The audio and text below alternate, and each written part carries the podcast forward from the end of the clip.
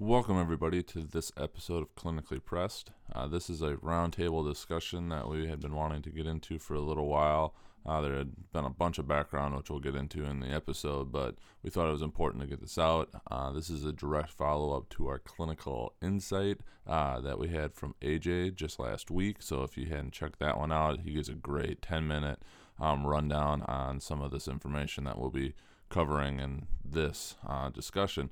Uh, we have guest host Erica Boland, uh, Kyle's um, wife, for this episode. Uh, we are at the Boland's humble abode, uh, recording a little late. Thankfully, all the kids, the boys, had been to bed and stayed there for us. So that made the episode go a little bit better. Also, we got to test out our new headsets, and I'll tell you, I think it's well worth it, um, and we'll give a better audio quality to all of you.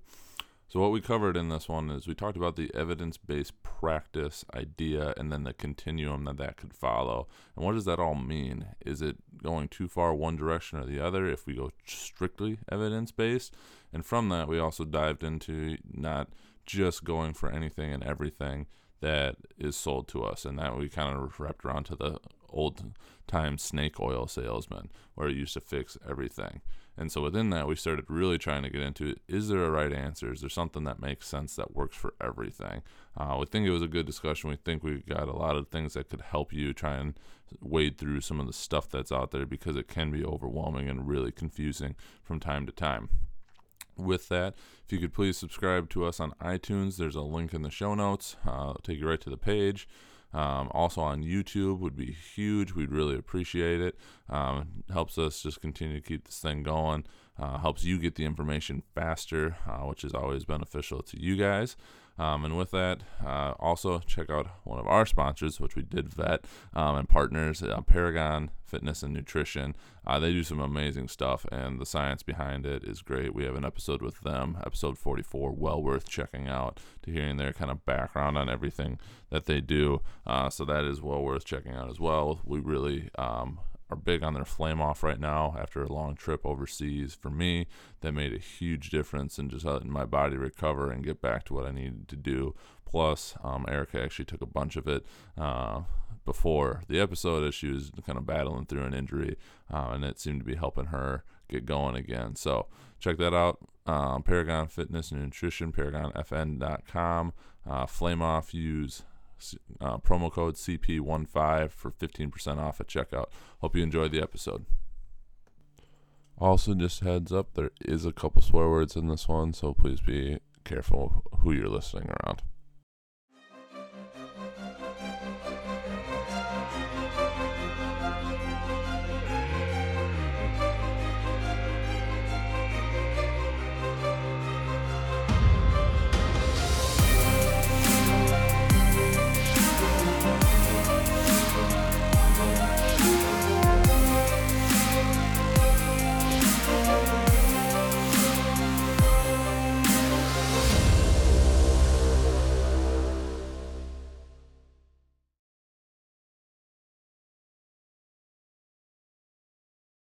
Shall we get started? Let's do this. Awesome.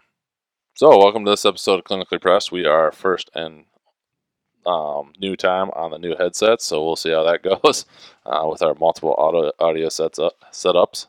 Sorry, it's late. Um, we're out at Kyle and Erica's, um, and we are going to talk about. Um, I call this one from evidence based practice to snake oil and pretty much everything in between. And where all that falls and how, what makes sense and what doesn't. Um, this a lot of this stems from you know you see do see a lot out there, especially with the world of social media today.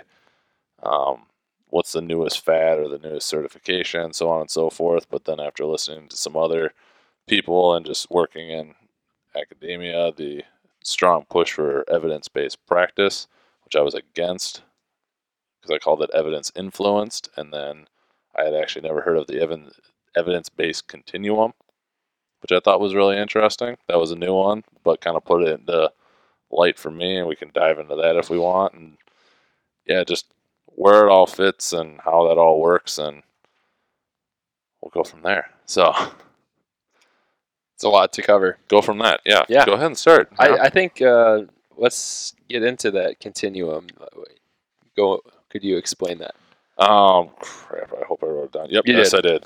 Um, because yeah, I didn't like evidence based practice because to me, with that, it's like, okay, what's in the research? Well, and I just always use this IT band example is one study showed you got to strengthen up the lateral hip muscles, the abductors. That's going to help with hip control. In theory, take some stress off the knee from iliotibial band stuff. But that's a whole other thing we could go into. We'll save it for another day.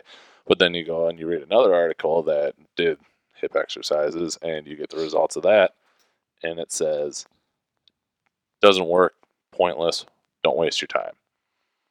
Well, if I go by that theory, what should I do? Is just sit there and look at the person, you know, like and hope that they get better. Like, am I not supposed to do anything? And so that's where I heard somebody say, you know, evidence influence practice and using the evidence to help guide you in what you're doing or solidify, validate, whatever word you want for it. But then it was actually at the dry needling course where he brought up this evidence based continuum, which is utilizing the best research evidence that's available, your clinical expertise, which I, they talked about being different than experience, which I would agree with, and then also the patient's values and preferences.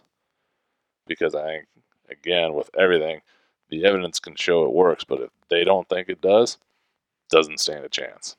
Instantly, you're already at a loss.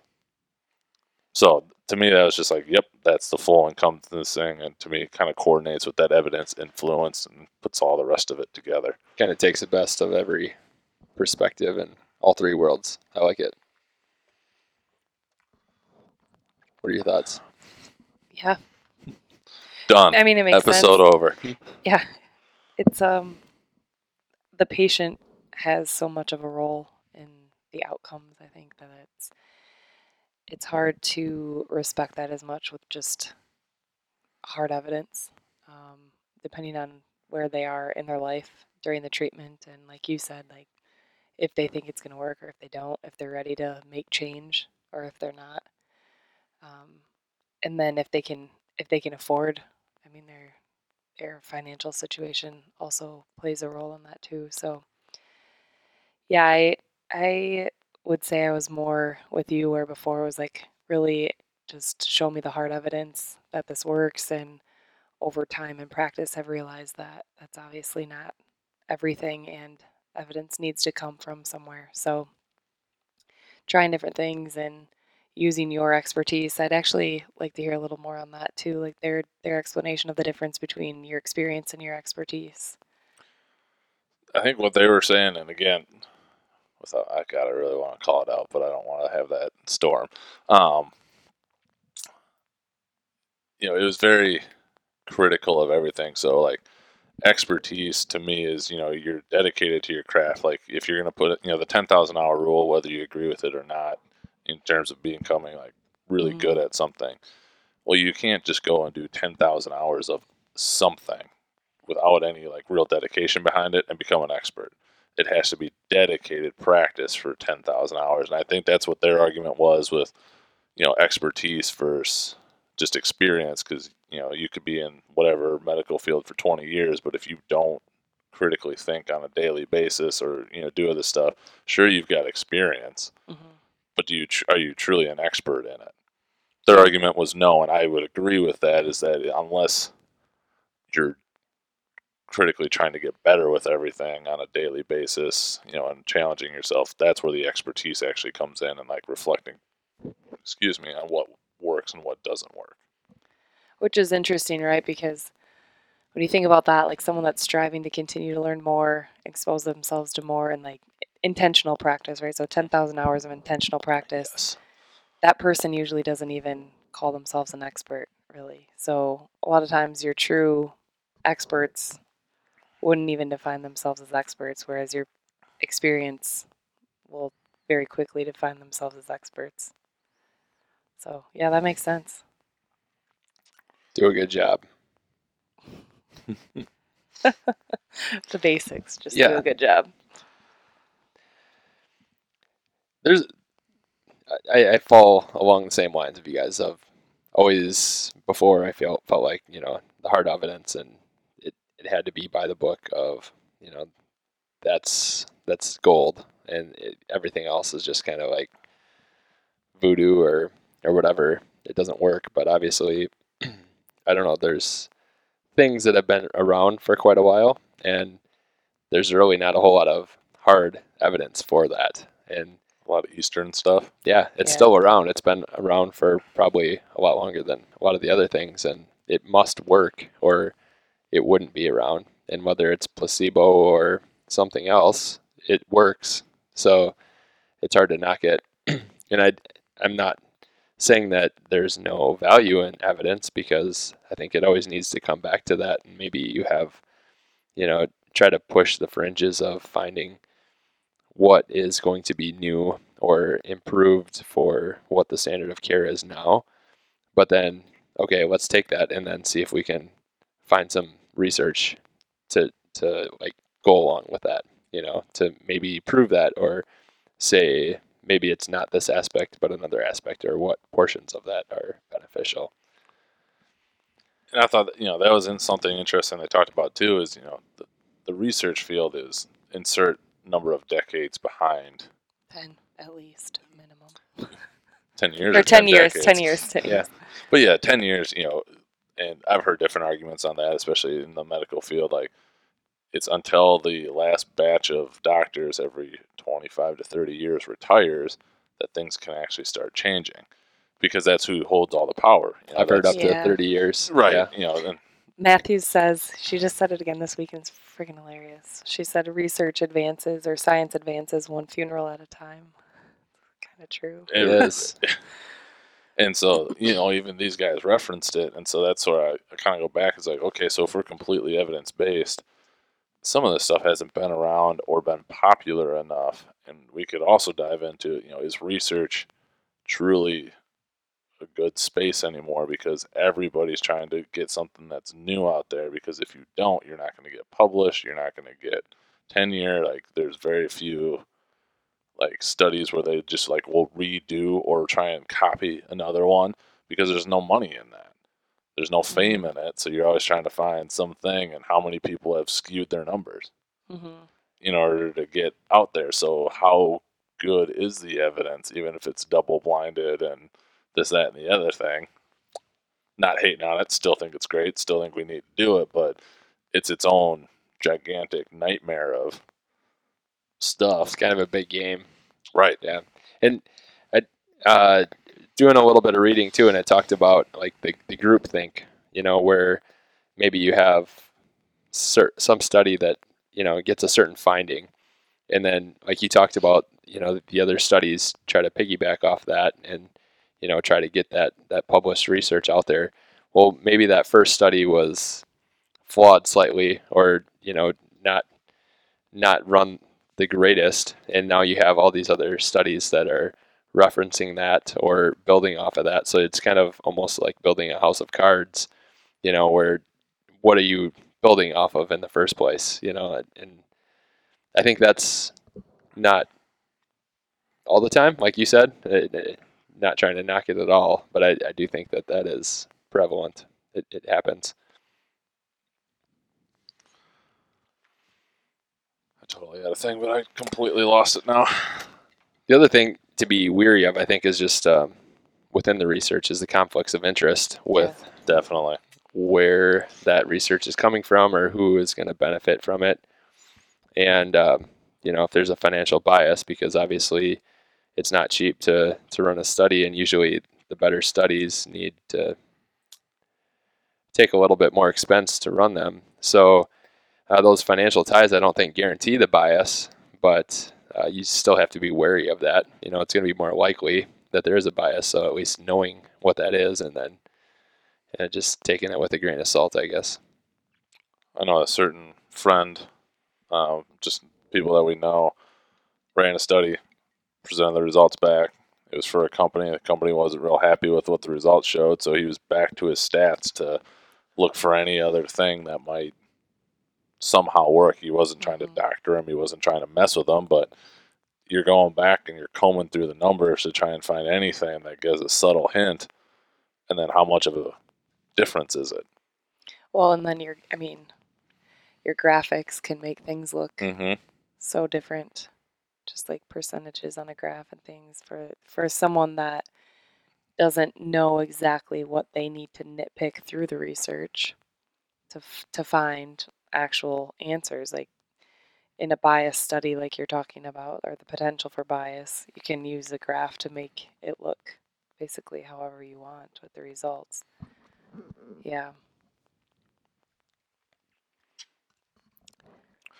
So the other one I kind of struggle with this is you know, kind of the it seems like extremism, and I don't know if that's a product of like insta fame. You know, everybody's Okay. got to put Mhm. something on both ends. You know, some Right. are tried and true and hardcore and everything like that, or like you if you don't buy into like your one thing that you're selling. And I know we've had this conversation a lot, and I've said it to a bunch of people, and why I like working with you guys is it's not just the chiropractic adjustment as it is with some other ones. My first experience with a chiropractor working with one was TJ, who you had met, um, we interviewed. Big ART guy. That's his thing, but it's you know soft tissue followed up by the adjustments. Doesn't do a ton of rehab on the backside of it. He'd prefer that out to somebody. It just wasn't his interest. Totally fine with that, but it wasn't just come in, spend all weekend with our track team and adjust them and say, "Oh, you're off on your way." hmm And he also wasn't above, you know, we had a massage therapist come and say, hey, you got to go see him. He's going to be the guy that's going to help you out. And our massage therapist would do the exact same thing. And I just sat there and coordinated because they both were better at it than I am. totally fine by me. But just, you know, I don't know if jack of all trades is a good thing. I'd like to think it's okay. I know some people will say you got to specialize in something, uh, especially if you're gonna, you know, business wise or different things like that. And that's one reason I like Ferriss because he will talk about how being a jack of all trades isn't always the worst thing in the world.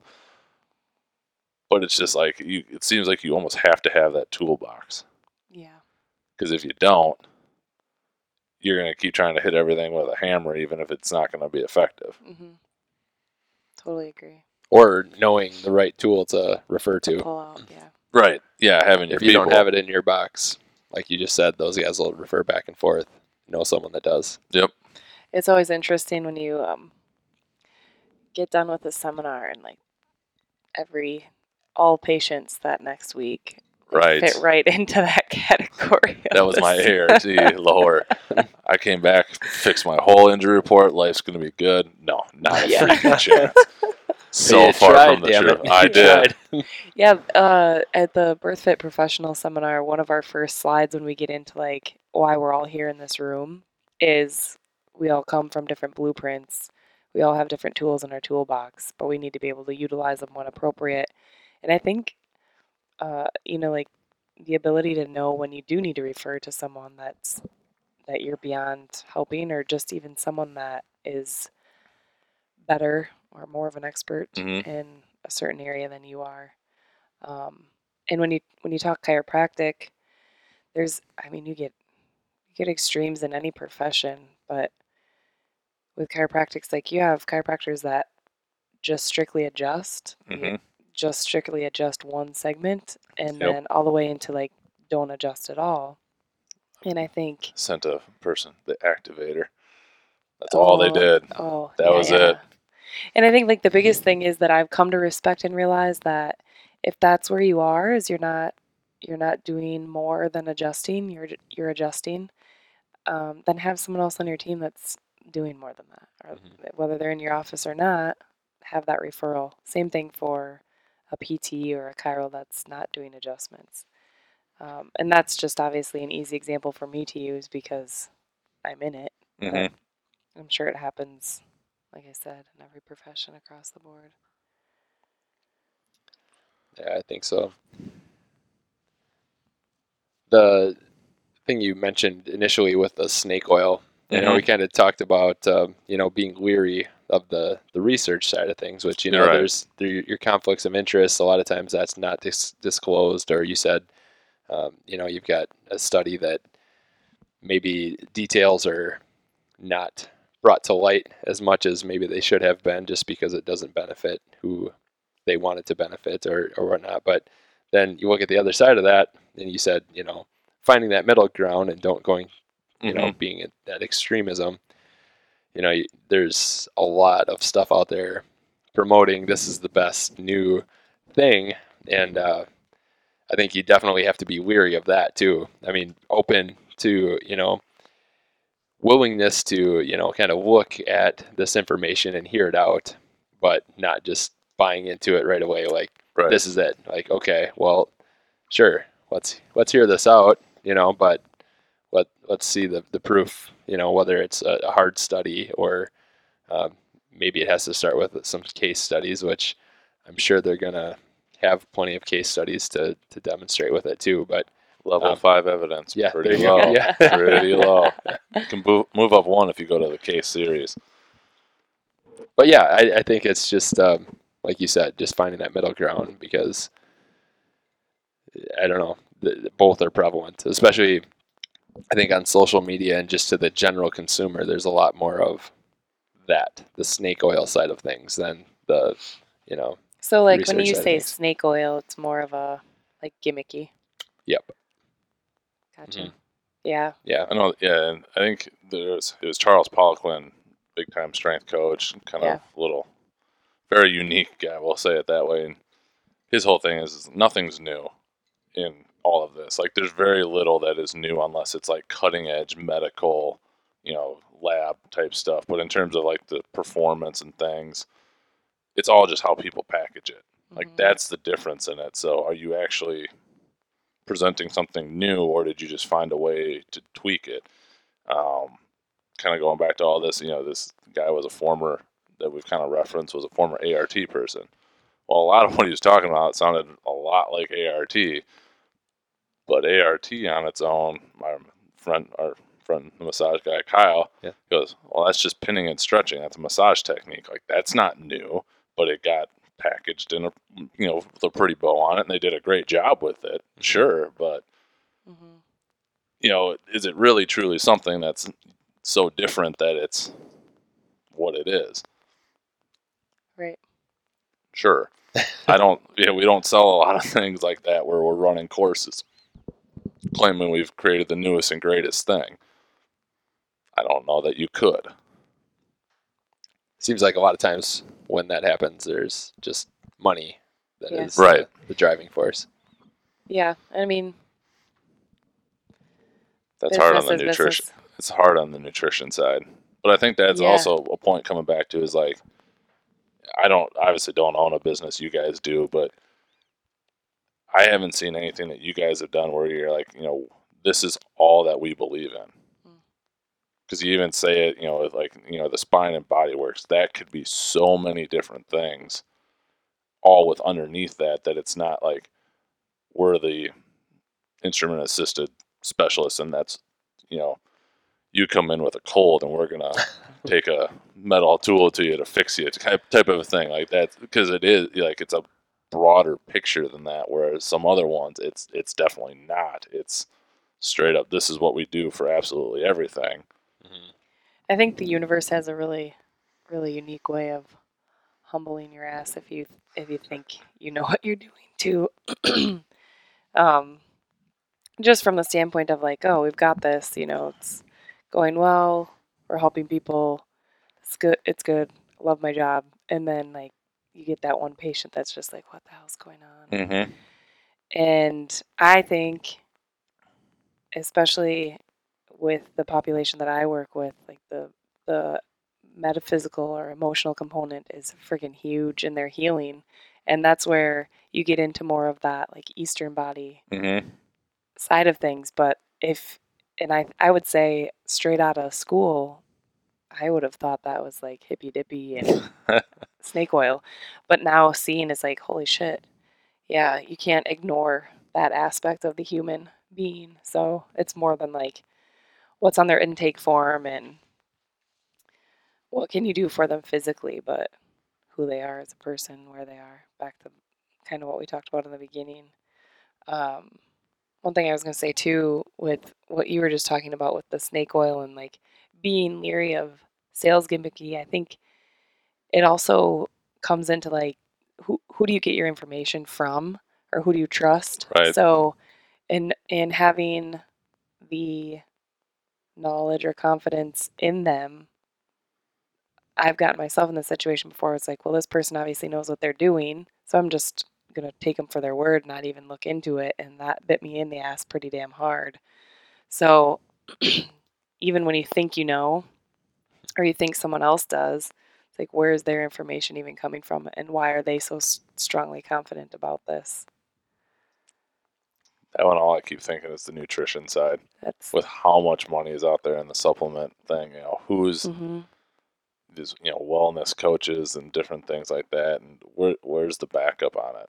It's hard too because with the nutrition side, I, I don't think that you can pin this is the, the perfect diet for every single person Oh, either. There's so much agree more. variability, so it, it's very difficult. And I think most of the times when you hear that, like that nutrition, it's like just a blanket type thing of this is the the greatest way to do it. Well, Mhm. yeah, it's probably a great way to do it, maybe for you and maybe for a lot of other people, but probably not for every single person. Right. Like the difference in not only what you're eating but who you are as an eater. And mel with birthfit talks i mean she's got extensive training in it and she talks a lot about that but we're all afraid of well not all of us but that whole emotional eating. Mhm. but we're all emotional eaters so it's just more about like developing that that positive relationship. But nutrition i would say nutrition i agree. Nutrition's a hard one to not get caught up in the gimmicks for people that are vulnerable and looking for help and Mhm. desperate and Yeah, very desperate. I won't Yeah. name the company but we ordered a supplement from this company and for our kids it was just like this nutritional whatever and I looked at the back of it just to see what the ingredients were because of the previous incident I had just told you about and I was like what the it's this literally I can't even remember what it's called something nutrition something and like one of the first ingredients is brown is it rice flour and then like corn syrup solids and I was like what the? and this is a company that I had trusted before Interesting. but that alone, I'm like, okay, what are you doing else? Like, what else is going on? So, keeps us on our toes. I had never, I had known it, but never realized it till Kelly. Kelly did the whole thirty. I just kind of played along for as much as I could, Mm. and just like her looking at everything and pointing out, and it's just like nothing is without some sort of chemistry Mhm. Yeah. experiment in it, which is hard. but it was just like, the description. you know how hard it is to find good bacon. Oh, my god, yeah. I, c- I couldn't buy bacon. Well, right now I'm only eating um, bacon that has honey in it, like no sugar at all. Okay, And so I couldn't buy any at the store because there's literally one kind at the store that's uncured and has honey in it rather than sugar, and they're out of it. And I was like, I mean, if you walk into the store and you look at the bacon session Right. section, you've got shit tons of options, but they're all crap. she found it at the Natural Grocer in Rochester. Hmm. Got to go there. Yep, it's a nice place, but it, Whole 30 approved. But sometimes it's not there. And Right. it is very good bacon. I will give it that. I believe we it. don't like to go back anymore because it's really that good. But Yeah, for sure. yeah, just it's hard. This is super hard. Uh, where else do we want to go with this? Well, the, Erica was talking a little bit about, uh, you know, the humble pie piece of things, and I've been served that plenty of times. Uh, but with practice, I joke with patients now is like, you know, you wouldn't have wanted to see me, you know, when I first got out of school, as a like I feel bad now for how I treated patients. guys. Not like you know, like just like the the things I did is like, God, man, what was I thinking? And I just you want to go back and but you do the best that you can at the time. And for the way that I treat patients this week, in 10 years, I'll probably look back and I hope that I look back and be like, what the hell were you doing? You know, like that was way There's off. so much more to add or so much. yeah, change, you, you just do the best with what you can with the information that you have. But again, you know, you, you have to look at the evidence and look at the research, but look at where that's coming from and don't just buy into every single thing. Just do it, do your homework.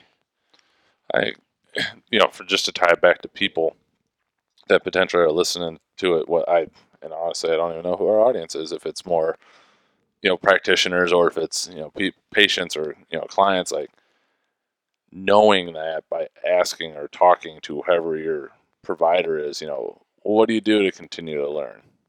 Yeah. You know, is it the I'm going to go online and get whatever continuing education units I need just to make sure that I maintain my you know certification, my license up, or are you going out and challenging yourself with something new?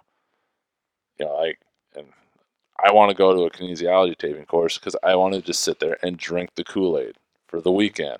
I don't know that it'll ever change my opinion on it, but I want to go in with an open mind because obviously there's it's been around, they're successful. I'm not doing it because I see it on the Olympics. Just like I had done cupping before cupping was the thing. Like the the Michael Olympics. Phelps craze. Right. when I was over in India, they referenced that too. Did they? All because of Michael Phelps. That's hilarious. Cupping became a much bigger thing because of Michael Phelps. Well, even all For our sure. football guys are all interested in dry needling because James Harrison, who plays for the Patriots now, posted a picture and he had like 40 of them in him, just like all over his body. And now all of a sudden, what is it? What does it do? It's just like, calm down. Yeah. You're, you're not James Harrison.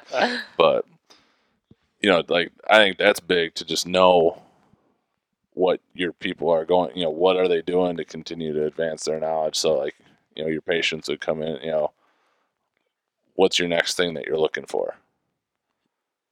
I think that's a huge point on multiple levels because the patient needs to be able to have those types of conversations as it is. Like Right. us as practitioners need to create that space within our office and hopefully our informed consent is more than a sheet of paper but like truly explaining to them the what and why behind what we're doing and you know then there is a little bit of responsibility though as a patient um, and that goes for me or anybody that if you're not seeing the results that you hope to see then ask the questions or make the change or whatever. So yeah i think that's that's for us on our side and then for the patient as well so that's a good point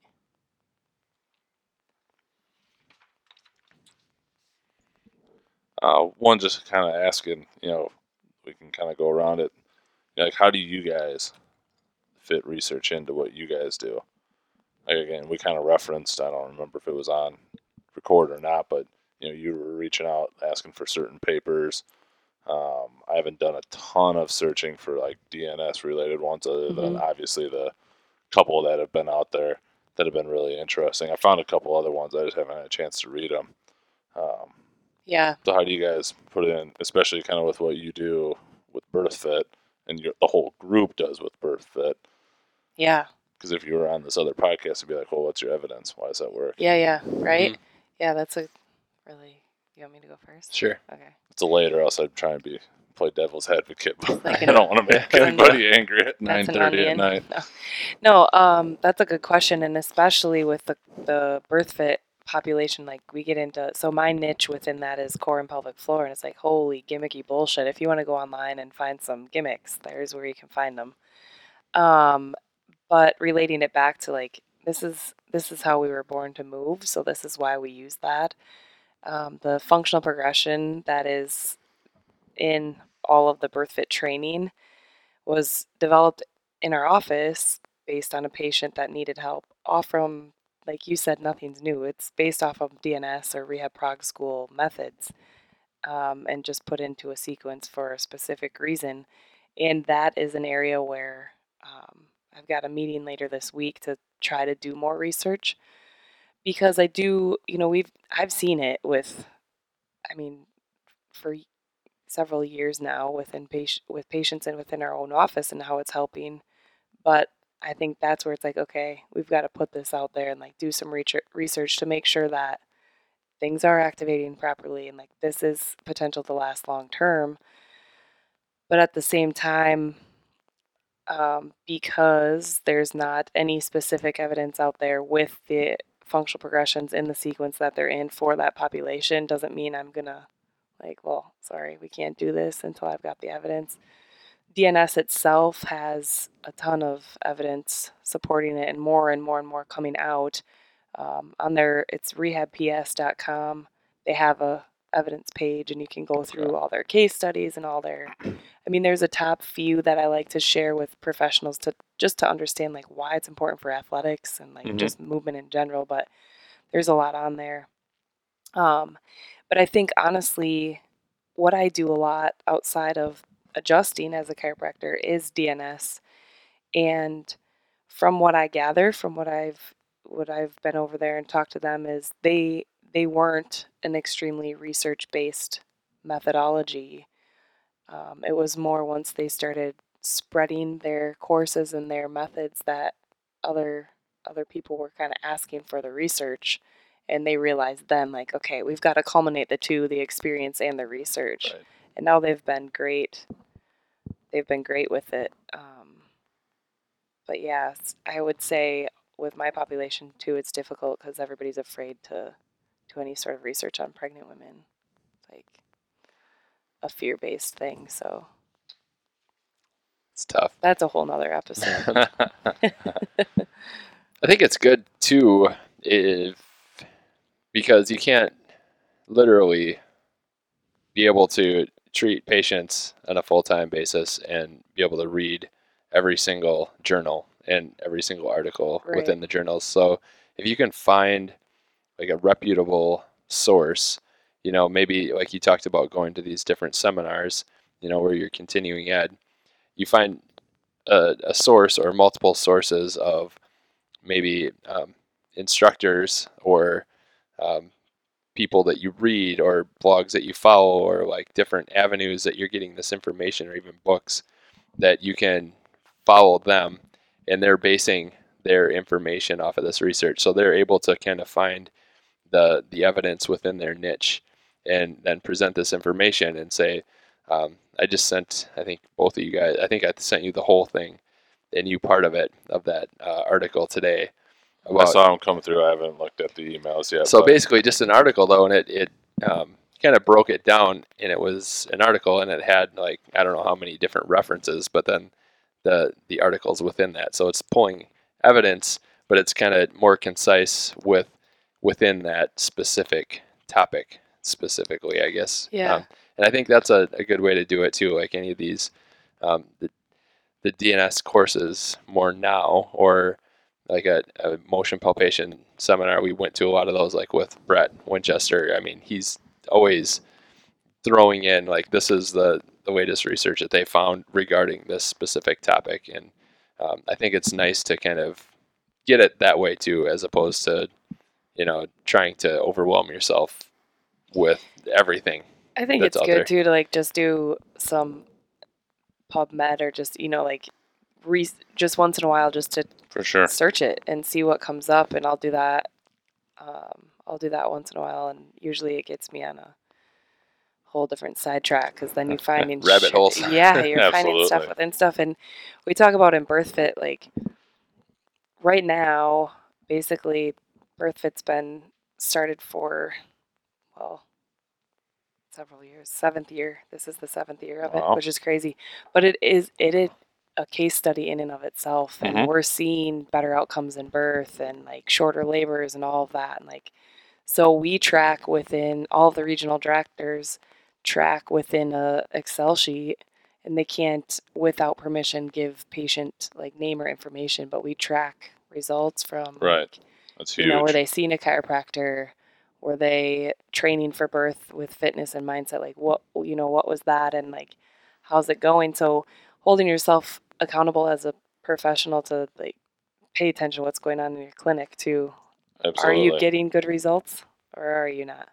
Type of thing. But um, off of what Kyle said, even just looking at like your mentor, where they get their information from, but then even like picking articles or studies out of bigger studies that you're seeing and going back into further of like where did this come from or where did this originate to? I think I still it's stolen from Tai Lopez. I don't know if you've ever seen him floating around on the interwebs, but he was talking about like you know how you become an expert and like all the different things with that. And Mm. one of his things was you got to constantly be trying to prove yourself wrong.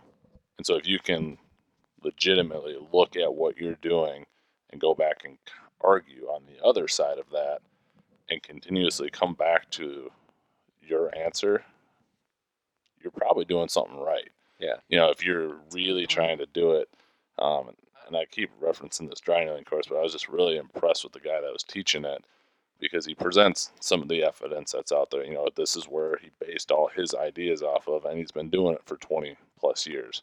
So there's a lot of clinical experience with it. But to be able to go and you're teaching a dry needling course and show a study where they found that you could do a sham that felt like a dry needle by twirling a toothpick, apparently. That was, they've researched that and it showed that it was comparable versus just straight soft tissue work there was no significant difference in outcomes. Now, this is a guy that's trying to teach you how to dry mm-hmm. needle and saying that in his clinic, unless he knows or it's a specific case where he thinks he needs to start right away doing that, he's going to go and have him do soft tissue work. He's going to put him with a massage therapist or somebody else that's better at it than him. That'll be step one. It's like least to most invasive type thing. kind of yeah, kind of a deal unless he was just dead set positive that it needs to happen right now because this is what's going to resolve it or you know whatever it may be. And I just thought that was huge that you know somebody that is successful on multiple levels would readily admit that. Yeah, that's pretty cool. That's the type of person you want to go to, and and the type of person you want to learn from. Right. Either way, yeah. Yep, that's a good point. Yep. Yeah, I guess some of that was the other one. Um, just a question I kept having every time I was listening to this, some of these episodes, and when I wasn't yelling at the dashboard of my truck as I was listening to them, is you know, if none of this, see, I've never gotten more frustrated. It's been, short of like watching Food Inc. or whatever it was, or Fed Up. I think Oh, was yeah. Fed Up, where I Sure. was just like, oh my god. Um, you know, if it's not found in evidence and it hasn't been shown to work, you know, and create actual tissue changes, yada yada yada, so on and so forth. Like, how do we explain the changes? How do we explain somebody feeling better? Is it completely yeah. A mind screw for keeping Yeah. it relatively PG? Um, we'll keep one of the four letter words out. Um, you know, are you just fooling the nervous system? Can you truly go in like, you know, you can again go back to dry needling and we put I was telling you about the trigger point thing I put up as just a pondering thing and we had four or five Yeah. people just have an absolute response that it was the most asinine thing they had ever heard in their life. To one point somebody was like, what we're just supposed to lay around and be sedentary our whole lives and not actually move for fear of trigger points and it's like well you probably are taking it to just a little bit of an extreme but you know if you go and you get one to release But like you said, something to ponder. I mean, let's Mhm. let's think about that. i don't know Whether is it all just jedi mind tricks that we're pulling out and it happened to work or wh- where are we at here Yeah, it's hard to, I think, sometimes figure out exactly what what it is that is is exactly causing that change too. Because with some of these interventions, there's it's so multifactorial. Sometimes to go hard evidence in the research, it it's almost impossible to run a study. What? You are It's a background story. You're good. Sorry. i'm curious because you've been smiling over there for the last. No, no, no, no, no. It's nothing to do with this at all. oh okay Just something he said triggered. Sorry. I have no idea either. I So completely digress. But it, yeah, it's just hard to control all the variables. I feel like Yeah. with uh, I agree. the research.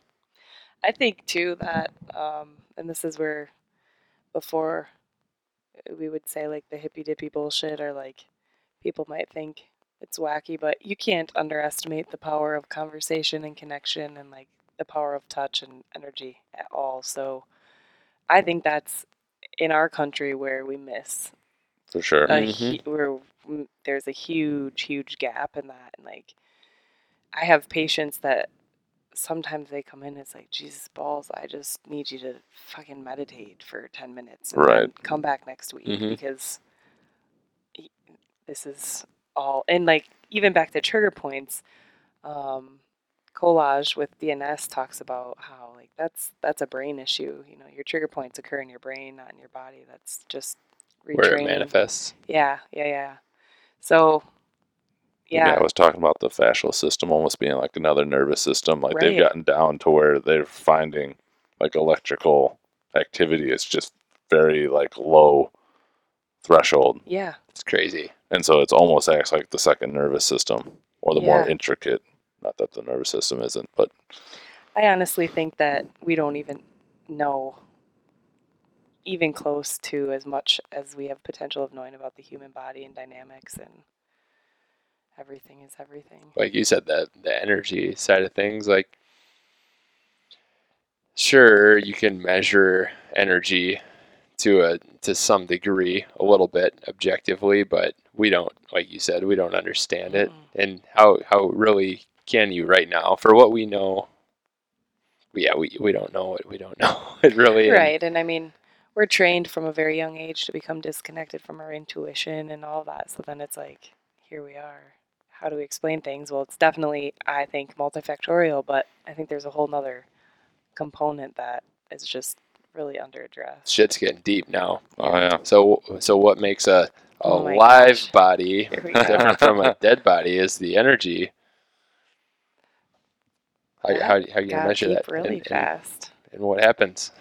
Yeah, What guys are so happens? far What outside of my world right now. I just, that shit just got deep. I wasn't expecting that. yeah, no kidding. Oh, Kyle, the hippity dippity. right?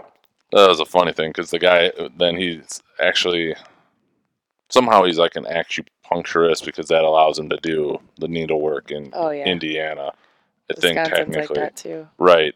And so he's like, I don't. He he classifies his acupuncture as not Eastern medicine. He does biomedical acupuncture, so it's more targeted. It's just how he refers to it. Like he doesn't pretend to be, you know, someone. We Like had actually Chinese a, medicine. Right, we had a lady in the course that had gone over to China for two plus years and trained to be a traditional acupuncturist.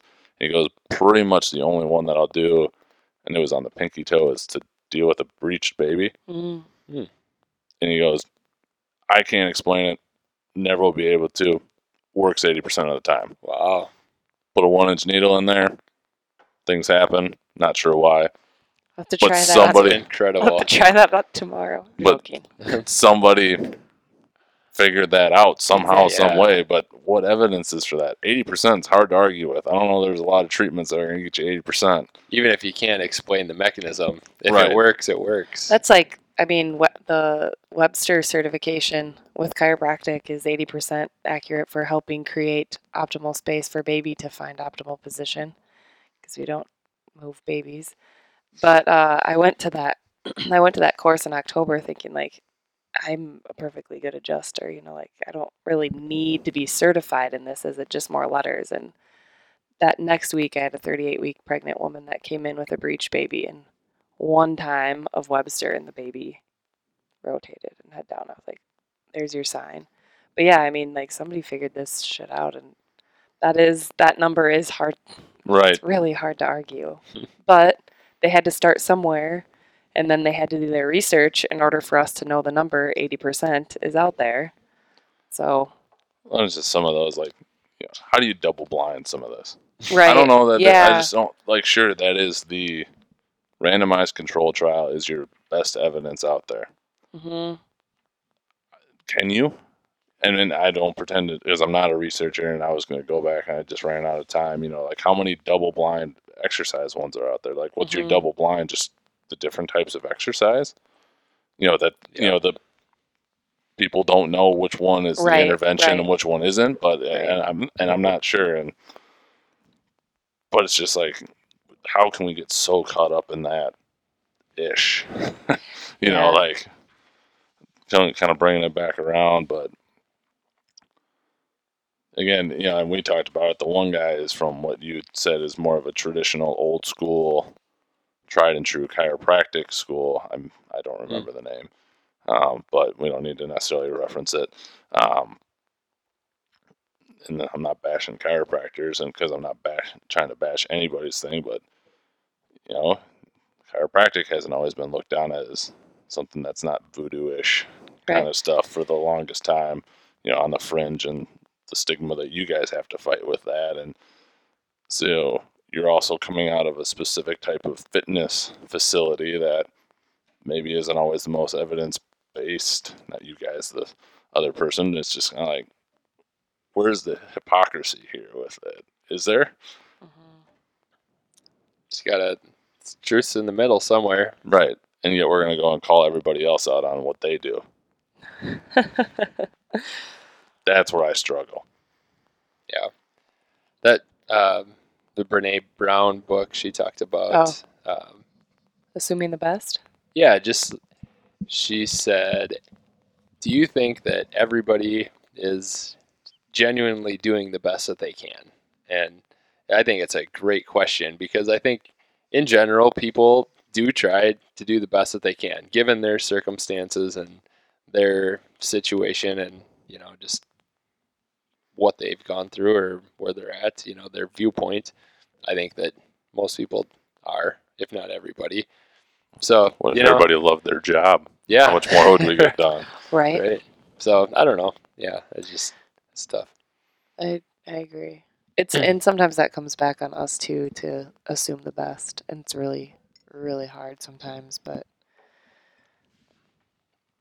knowing that underneath it all, we just talked about this this past weekend at the coach developments weekend too. But like underneath it all, there is love in what people are doing. You don't know where they came from or where they're going, but underneath it all, the the good intentions are there it can be hard to see it. I think that's part of what bothered me so much about this and where, you know, like, I think you got to have the hard conversations, Oh yeah, but you got to do it in a way that's actually going to be beneficial. Effective. You know, and I think, you know, there's a lot of things in the supplement stuff that I just, I don't agree with. I don't like how it's run. I, you know, there's documentaries and all kinds of stuff on it, but I'm never going to fully bash someone if it's tied to something that makes sense. You know, that you're not going to fix all your issues by taking this pill or powder until you correct these things in your lifestyle. Or, you know, the same thing, Mhm. like no one adjustment on upper cervical is going to fix everything necessarily. It could, it potentially could, but like, can we not be so pigeonholed in what we think that we aren't open to any other idea with Yeah. that? there's a, a magic bullet for everything. Right, because there isn't, or else everybody would be doing it. Mm-hmm. If ART or insert whatever thing here cured every soft tissue thing ever, We're too dynamic. Or we're too dynamic as humans in order for that to be the case. Too many variables. Yes. mm-hmm.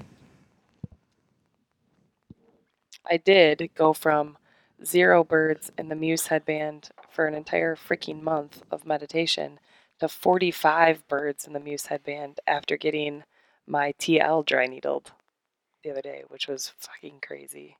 I don't know So what that means. backstory, yeah, Joel. Oh, We- do you know what the fill Muse headband bird- is? No. birds. What, I'm, you're talking about birds, and You gotta, you gotta let it him is your- 10 o'clock at night, and we did get fairly deep, so we're diving into some. Okay, so the Muse headband measures, basically measures your brain waves. You wear the headband, Okay. and it measures your brain waves while you meditate. It's like the first of Interesting. its kind. So we purchased one, and the first time I used it, I got nine birds, and I was like, "Fuck yes, I'm awesome! I'm rocking this." And then, um, so my my only re- New Year's resolution I set was to meditate every day all year long. So you would think that one would be getting better. Well, I would. I was using the headband and getting like so it gives you a bird if you're in the state of calm. A bird will sound. Okay. And mine is set that if your mind is everywhere, that it plays a rainstorm. So I spent that first time like half the time in calm, half the time in active or whatever. And then from then on, I was really, really little. There's calm, neutral, and active. So let me think. Tuesday, fast forward, I, I had been meditating for two months almost. So last Tuesday, I used the headband, got zero birds, and spent 14 seconds in calm. The rest of it was inactive. Then Wednesday, I saw the PT because I was I'm having some gut issues and like past scar tissue.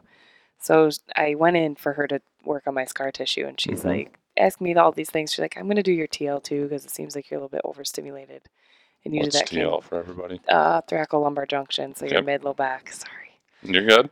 Um, so also confirming for me to make sure I knew what we were referencing. yeah, so not exactly what I was expecting, and um, I can't describe. Like I felt so freaking good after that for the rest of the day, and then like the same time the following day, I used the headband, same exact spot, same time of day.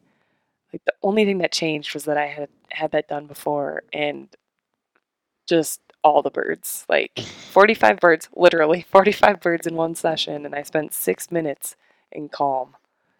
And it wasn't until afterwards when I was like, holy shit, I wonder if she, thinking like back to her telling me that this would calm my system down, like maybe there was some stock in that. You think like sympathetics or yeah, what? yeah, yeah. That's what she was going to try to calm down my sympathetics. So anyway, It was interesting. tangent. I so look up the Muse headband, check it out. Yep. Well, I'll bring it down sometime. Put a You can reference? try it out. I am gonna have zero point zero in calm. well, I with guarantee. that attitude, you will. Oh, right. I used to do that. Okay, we're so tangenting right now. I'm gonna have to cut all this Yeah, out. all the edits. You can cut the story out. It's fine. Right. I still remember when I was younger, for whatever reason, I was like, can you ever get yourself to not think about anything? Like, is that feasible? That's what people think Like- meditation is, Like, right? can you just like get yourself to just go completely blank? And I would feel like at times you could like figure it out because you would just like almost overwhelm your system. But then you would sit there and be like, "Oh, I just thought about nothing," and then it's done. And I'm just, I've never like revisited it because I haven't done any meditation stuff. I've thought about it. Um, Dave Asprey had this thing where you like clip it on your ear and it measures like your heart rate variability and Mhm. basically turns like red if you're like starting to light up, even if you don't physically feel like you are. And then you so you want to maintain green all day. Sure. Gotcha. Um, he says it's great in like traffic because it really gives you a test of if you can keep Yeah. yourself calm, basically. Or basically. at bedtime at the bowling Yeah. house. And I've thought about trying it just out of morbid curiosity to see if that's something you can like actually control. But I still remember trying to do something like that. Is could you actually like get your mind to be like calm and not think about anything? And I feel like there was like a split second where it was just like too much overload to the point there was nothing, and then you think that oh I was thinking nothing, and you're back to where you were. We need to do another episode on what is meditation for you. Yeah, I'm not going to be able to contribute much to that, so I'll just sit and listen. You can be the lab rat. There we go. Anything else we want to touch on?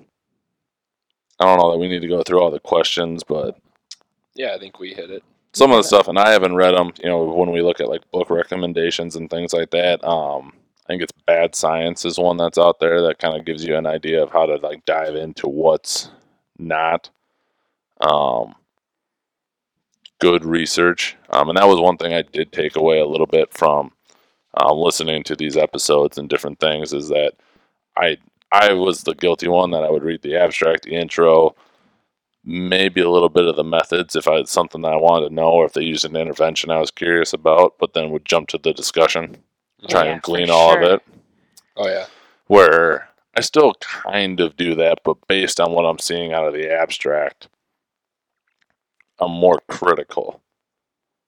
Just in terms of like being a little bit more, not that I'm going to bash, you know, the author or anything, but I'm just a little more aware, which I think is a good thing.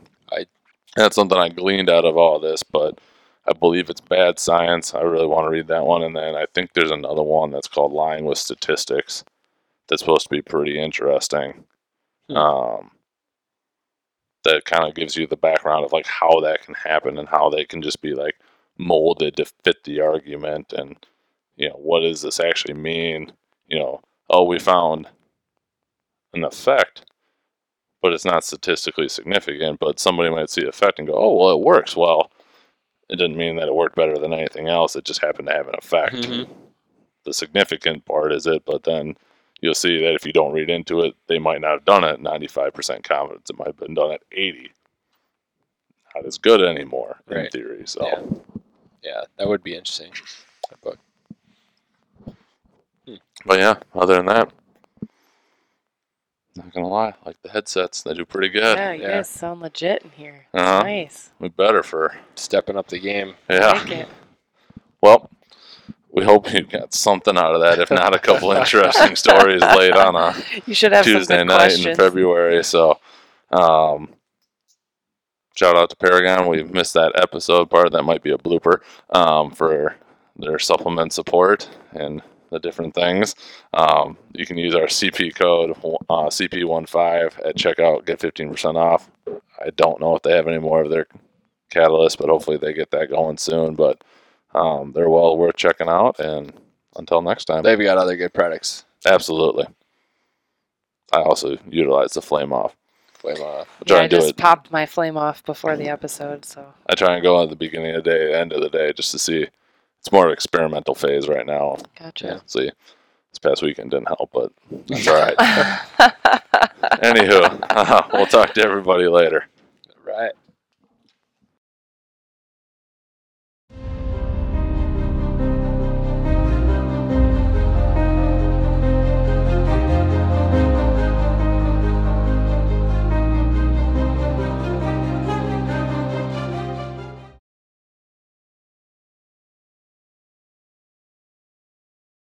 Thank you for checking out this episode of Clinically Pressed. Go to clinicallypressed.com for full show notes and links to everything that we covered in this episode. While you're there, you'll have full access to all our episodes, insights, and shorts. You can find Clinically Pressed on YouTube or any podcast outlet that you use. If you could give us a rating, thumbs up, or a review on how we're doing, we would greatly appreciate it and heard it helps out quite a bit. To get more free content delivered straight to your inbox, sign up for the Total Athletic Therapy newsletter at totalathletictherapy.com or clinicallypressed.com. You'll get direct links to all the new Clinically Pressed episodes, reviews on some of the latest research in health and performance, and links to related podcasts and other items meant to help you make the complicated simple and optimize performance. Thank you for listening and see you next episode.